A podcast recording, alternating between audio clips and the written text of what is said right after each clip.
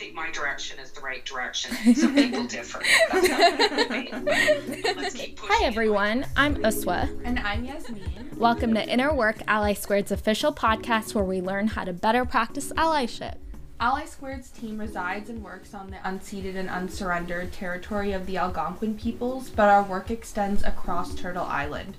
We give our respect to the first peoples of this land and commit to decolonizing efforts within our organization. Today, we are going to be talking about poverty and guaranteed livable income. I'm so excited about this. Yeah, and we have a very exciting guest as well. So, first, before we get into that, what is poverty? So, poverty can be described as a condition in which an individual or a community lacks the essentials to meet a minimum standard of living. Yeah. And there's different kinds of poverty. So, there's social, there's economic, there's political, um, and poverty is also relational. So, poverty in Canada is not the same as poverty in sub-Saharan Africa. Yeah, I think that's really important to talk about just mm-hmm. because I think we see ourselves in our context all the time, but I think it is important to assert the fact that poverty looks different in different places. Yeah, absolutely. So, absolute poverty, for example, would be less than a dollar 25 per day. And that's a UN that's a UN definition yeah. of it. And it's, you know, the lack of basic needs like food, shelter, water, education, medical care, um, and there's different causes of poverty as well. Oh, yeah, absolutely. And so I think poverty we often see as something that's like well there's misconceptions of it being like an individual decision or an individual mistake but really often um, poverty isn't caused by the individual themselves it's the circumstances that um, society has forced onto them and so um, some of those causes can be a lack of access to services, to um, medicine, to education, to a lot of those important things that we need in order to um, mobilize up in society. Um, lack of livable va- wages that's one of the big ones is you know despite people working and having full-time or part-time jobs um, the wages just don't meet the standards of living that we have and the levels of inflation ensuring that um, people have access to higher education. So that's another way to really move up in the social ladder, and that's often not the case for people. Um, poverty is also cyclical, so I think it's important to understand that it's incredibly difficult to get out of poverty without um, effective policies and supports. And so that's also a really big reason. And I feel like a lot of people know about poverty, whether through their own lived experiences, whether they've, you know, read it about it in the news, it's an, often a topic that comes up, um, or just understanding our economy here in Canada. Um, but I don't think a lot of people know about the policies or the practices that can improve conditions of poverty. Yeah, absolutely. So, today, to talk about, help us talk about this topic, I should say, we have Leah Gazan, and she is a member of parliament for Winnipeg Centre. She's an educator by trade and she spent her life working for human rights on local, national, and international stage. Um, Leah is the NDP critic for children, families, and social development, and recently introduced Motion 46 to convert the Canada Emergency Response Benefit, so CERB, that yeah. we've seen throughout COVID 19, into a permanent, guaranteed, livable basic income. So, MP Gazan is a member of the Wood Mountain Nation located in Saskatchewan Treaty 4 territory. Thank you for being here today, Leah. We so Thank appreciate you so much for having me. um, so we ask all of our guests one question to just really get the ball rolling and position ourselves here in this conversation. So that question is, what inner work have you had to do to get yourself where you are today? Well, you know, I actually didn't have aspirations to uh, enter politics formally. Um, you know, actually, most of my life has been an advocate on the ground, uh, you know, fighting for uh, human rights, climate justice, and uh, social justice for all. And, uh, and including that, uh, within that, I've done a lot of work around ending violence against Indigenous women and girls, Two Spirit, um, and then, of course, much work around trying to push for the full adoption and implementation of the United Nations Declaration on the Rights of Indigenous Peoples. I wouldn't necessarily say that I've gotten where I am because of uh, because of being career driven. You know, I think it more relates to the fact that I was born into the movement. Uh, I've been fighting around social justice issues uh, for many years, uh, and um, yeah, and so here I am today. so you know, I'm a longtime academic. Uh, it's a very nice life being an academic, but I do feel like we're at a critical juncture, and everything that we do right now uh, matters. Uh, and uh, I think right now we need critical voices in the House of Commons, uh, progressive voices, and I and I hope to be that voice. Yeah, and you absolutely are, in our opinion. So Yeah. um, okay, so getting back to kind of what we were talking about before, what is guaranteed livable basic income and why do you believe in it so strongly? Well, I think it's por- important to note that we already have guaranteed income programs uh, in Canada. OAS, Old Age Security, is an example of a guaranteed uh, income, not livable. Mm-hmm. Uh, you know, another example is employment insurance, not livable. Uh, we also have other guaranteed incomes like social assistance, not livable. And so, what my motion proposes is to um, increase current guaranteed livable basic income so that they're livable and extend them out. Students, uh, for example, who were uh, impacted by the pandemic. Uh, I mean, even prior to COVID, we know how many students live in poverty um, who couldn't work, uh, who still need to live you know, extending it out. Disabled persons who get some disability benefits, not livable. And we know through the pandemic, there's certain groups that have been left behind. Uh, making it livable uh, and extending it out and being in addition to current and future um, government supports and services. Uh, this is not a new concept. Uh, this is not my idea. In fact, this motion was done in consultation with um, Basic Income Manitoba and Basic Income Canada, um, and uh, so I call it the People's Motion. Uh, they there have been uh, in the past guaranteed uh, income programs that have been piloted, including in Manitoba with the Mincome study decades ago, and what they found was that you know there's higher costs on the front end and then it pays for itself. Uh, for example, they saw an immediate 8% reduction on healthcare costs when they put in place uh, guaranteed uh, basic income. Uh, they also saw uh, an increase um, or a, a, decrease in crime rates when they uh, put this through. So, really, it sounds like an incredibly holistic strategy. Yes, hundred percent. Uh, so it has to be. I mean, the thing about guaranteed income programs is it has to be in addition to future and current uh, government supports and services, and that's something that my uh, motion offers up. Um, otherwise, people can end up uh, poor uh, than than what they started with, and, and part of that relates to, for example, uh, there's certain groups that have higher costs, seniors, medication. Mm-hmm, We need to have a pharmacare program. Mm-hmm. Uh, another group, uh, disabled persons, again, uh, higher costs, often like just getting things like uh, for mobility, medications uh, higher cost. And so it needs to be, um, in addition uh, to, it is not a UBI. It's not for everybody. It's for those who do not currently have a livable income. Mm-hmm. And it's different than some of the programs that have been offered up in the States by folks like Andrew Yang, where he said, okay, we'll just give everybody a certain mm-hmm. amount. And that will be that. I'm not offering that up. What mm-hmm. I'm offering is to build on our current social safety net, expand it out, and make it livable. That sounds a lot like equity over equality is pr- you know prioritizing the groups that really haven't ever been prioritized in our economy. Yeah, and I think like poverty costs a lot of money. Mm-hmm. You know, people talk about the high cost of programs.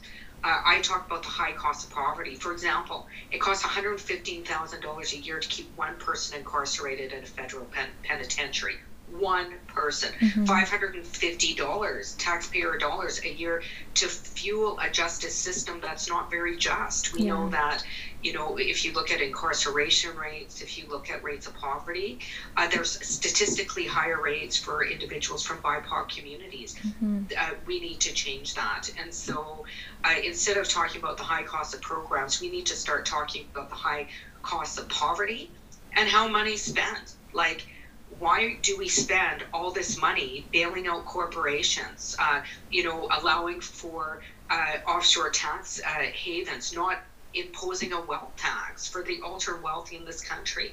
You know, there, it's not the poor that are the problem in this country. It's the it's the lack of sharing mm. uh, that occurs uh, that benefits the ultra wealthy, uh, whether it be corporations or individuals, and we need to change that. Mm-hmm. Yeah, absolutely. So, Leah, I guess this could kind of, you almost answered this question, but what do you say to people who believe that poverty is a result of individual choices and not systems? Well, I think we, I mean, I, it doesn't even matter how I feel about it. I think we can just point to research to know that's just a false uh, statement. And, and let's be clear uh, some people can't work. You know, people with severe mental health and trauma issues can't work. You know, I, I asked the conservative, we through the um, Bill C7 uh, legislation around MAID, you know, uh, disabled persons, knowing that 70% of adults with uh, severe intellectual dis- uh, disabilities um, may not be able to work. They live in poverty. 70%. 70%. You know, this assumption that everybody just needs to pick themselves up from their bootstraps and work is not a factual a demand or a, a, demand that's that's based on the facts. Senior citizens, do we want 80 year old people having to get back to work so they have enough to live on? So I think we need uh, to change the discussion about that and know that uh, systems of poverty, um, you know, when you have again, you know, they're ultra wealthy in this country. I mean, if you want to talk about welfare, let's let's cut uh, and put an end to corporate welfare. Mm. Uh, let's uh, put an end uh, to uh, offshore tax havens and subsidizing the ultra wealthy who have all sorts of tax breaks. Uh, they barely have to pay taxes. That's unacceptable uh, we need to change that. Uh, you know, particularly in a country that claims to uphold uh, human rights, we need to change that. Mm-hmm. Yeah, absolutely. So I think it's really important for us to talk about while we're discussing poverty, we also need to discuss, you know, the disproportionate impact that poverty has on racialized people, especially indigenous peoples. So, do you feel that poverty enforced onto indigenous peoples is a form of modern day colonialism? Well, it's not modern day uh, colonialism; it's neo-colonialism. Mm-hmm. Let's not forget we still live under the Indian Act, mm-hmm. uh, and and and all the the uh, part of the act even limited our ability to leave reserves uh, until after the 1960s. Uh, you know, we get, for example, uh, with the Canadian Human Rights Tribunal ruling to immediately stop racially discriminating against First Nations kids living on uh, reserve, the, the government is currently in nine non compliance orders. Why? Uh, because we get often 20 to 40% less in funding than what people uh, receive living off of reserves. So, I mean, if you want to talk about legislation and poverty, I, it's ongoing uh, even today. That's unacceptable, particularly when we know during the pandemic there's many First Nations communities that don't even have access to clean drinking water. That uh, in communities like Shamattawa, who got one COVID case, now has 200, over 200, uh, with a population of 1,000. Why? Because of overcrowding uh, in housing conditions. Um, so, do I think uh, we need to change that? Absolutely. Uh, do I think that poverty, particularly uh, in Inuit and First Nations uh, communities, is rooted in systemic racism uh, and colonial and ongoing colonialism? Hundred percent. And we need to address these issues and move forward in a better way.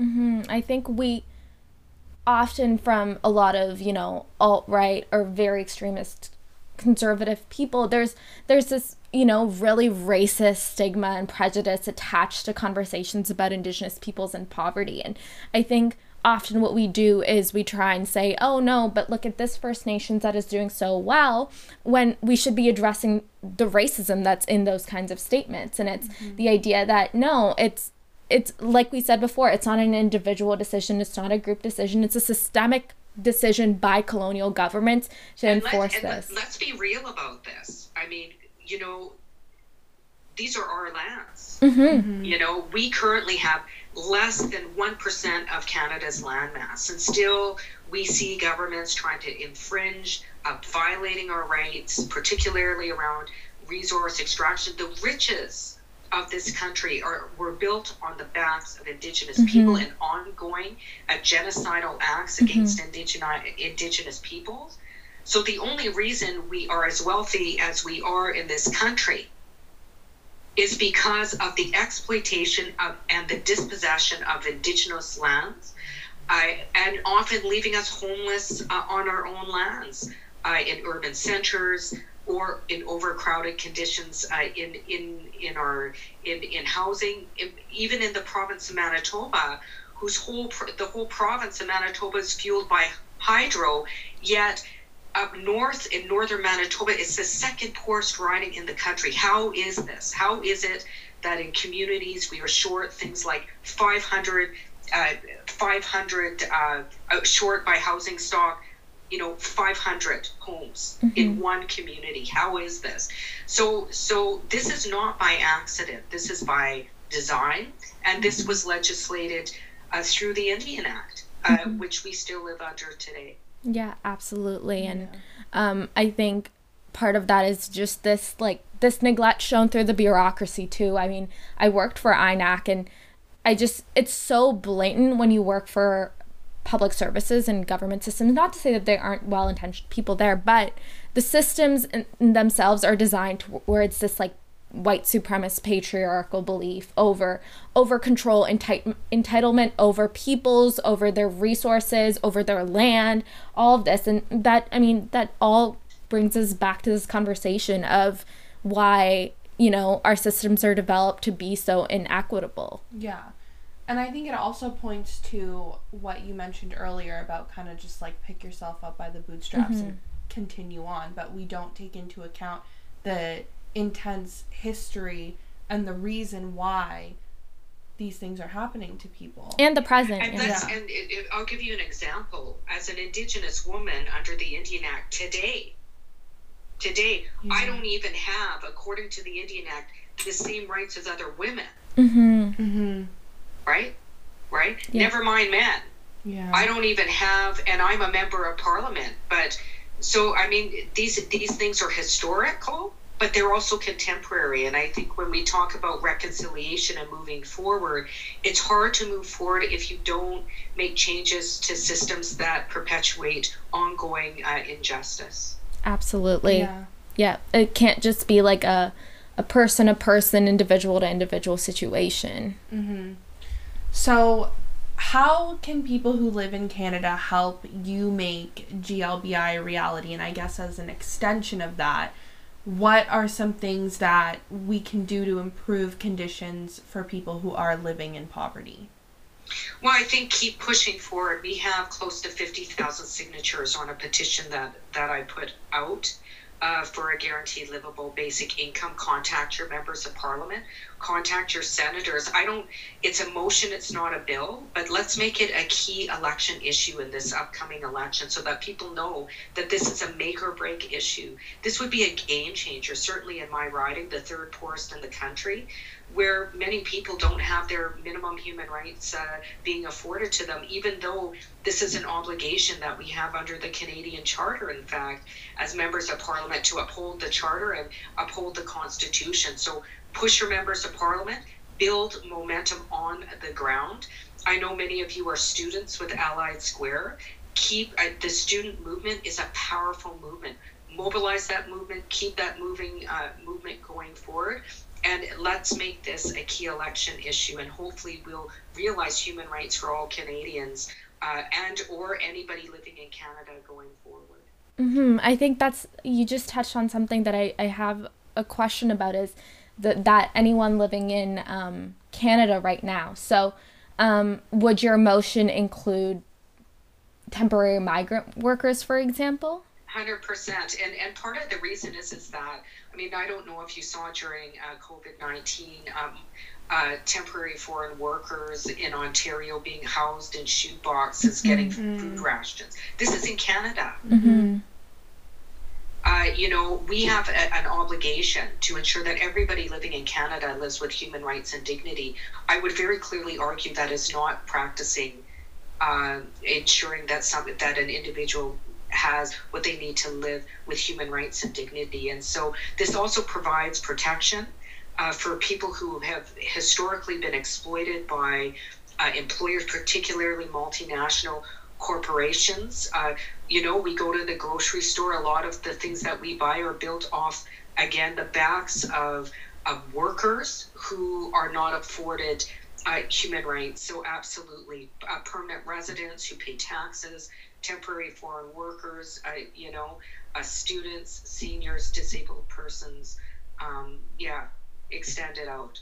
That's that's so amazing to hear, and I mean, our Commune Ally project talks about the different ways that um, Indigenous peoples and migrants from a variety of backgrounds have so much in common in the ways that they experience systematic oppression, um, despite their incredibly different lived mm-hmm. experiences and histories. And I think this is a great example of a policy that affects a lot of those communities and groups. Is you know they they experience this kind of oppression because again, I don't want to be the the person that keeps repeating this, but it's true um, how much systemically our systems are created to ignore these things and ignore these peoples. So I think this is a great example of how you know allyship by non-migrant, non-indigenous communities can work when they advocate and, like you said, make this a voting issue. You know, I think that's the only way in politics things change when people are fear their seats in the house, when people fear um, their parties um, become forming government or not forming government, losing confidence votes. All of that is right down to you know the people who um, email their MPs and say, you know what, I'm not going to vote for you again. There's nothing more powerful than yeah. saying that to your MP. Yeah. Oh, a hundred percent. And and I and I do believe in the movement. I certainly was. Uh, the movement got me elected the movement got me nominated and the movement got me uh, elected. And I think, you know, we need to lift up these, uh, lift up voices. Uh, we need to not turn a blind eye on the many human rights violations that occur uh, in this country uh, in real time. We need to educate ourselves and then we need to educate others and we need to push for change. That's the only way change happens. And so you know what you're doing here with Ally Squared uh, trying to understand your own realities and context of the realities of, of those uh, that surround you uh, this is the only way we'll be able to push things forward. So i encourage you to keep doing what you're doing.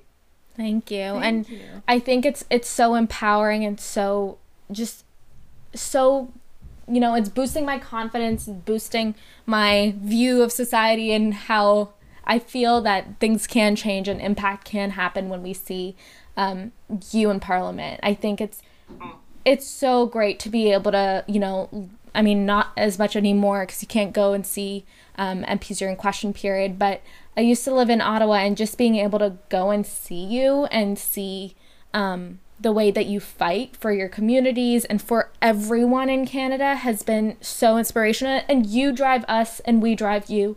And that's the amazing impact of the kind of work we do. Yeah, absolutely.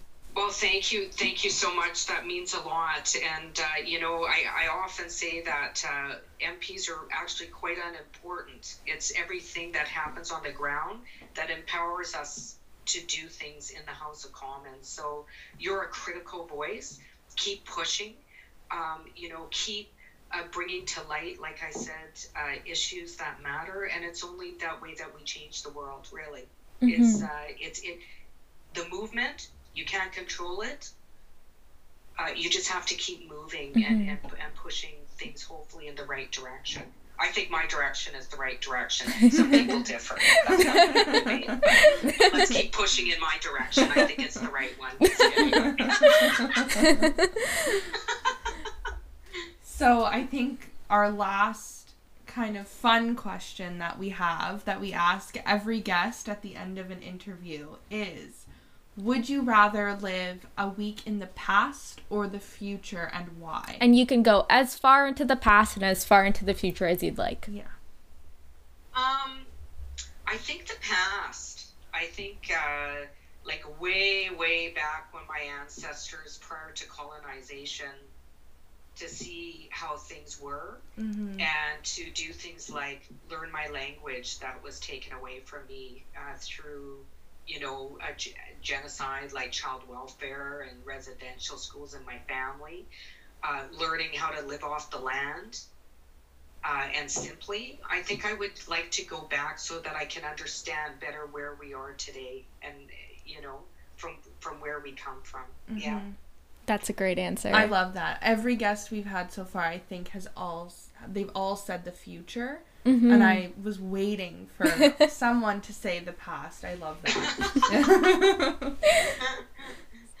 okay, well, thank you so much, Thank- Leah. yeah for being thank you here. again it was so nice seeing you all again and keep doing this fantastic work Thank you so much. And to follow Leah on Twitter, um, you can go to at Leah Gazan, and on Instagram, it's at Leah Gazan MP. So again, thank you so much for uh, to you, Leah. I really hope we keep in touch, and we're supporting you Yes. All the way um, in every way we can.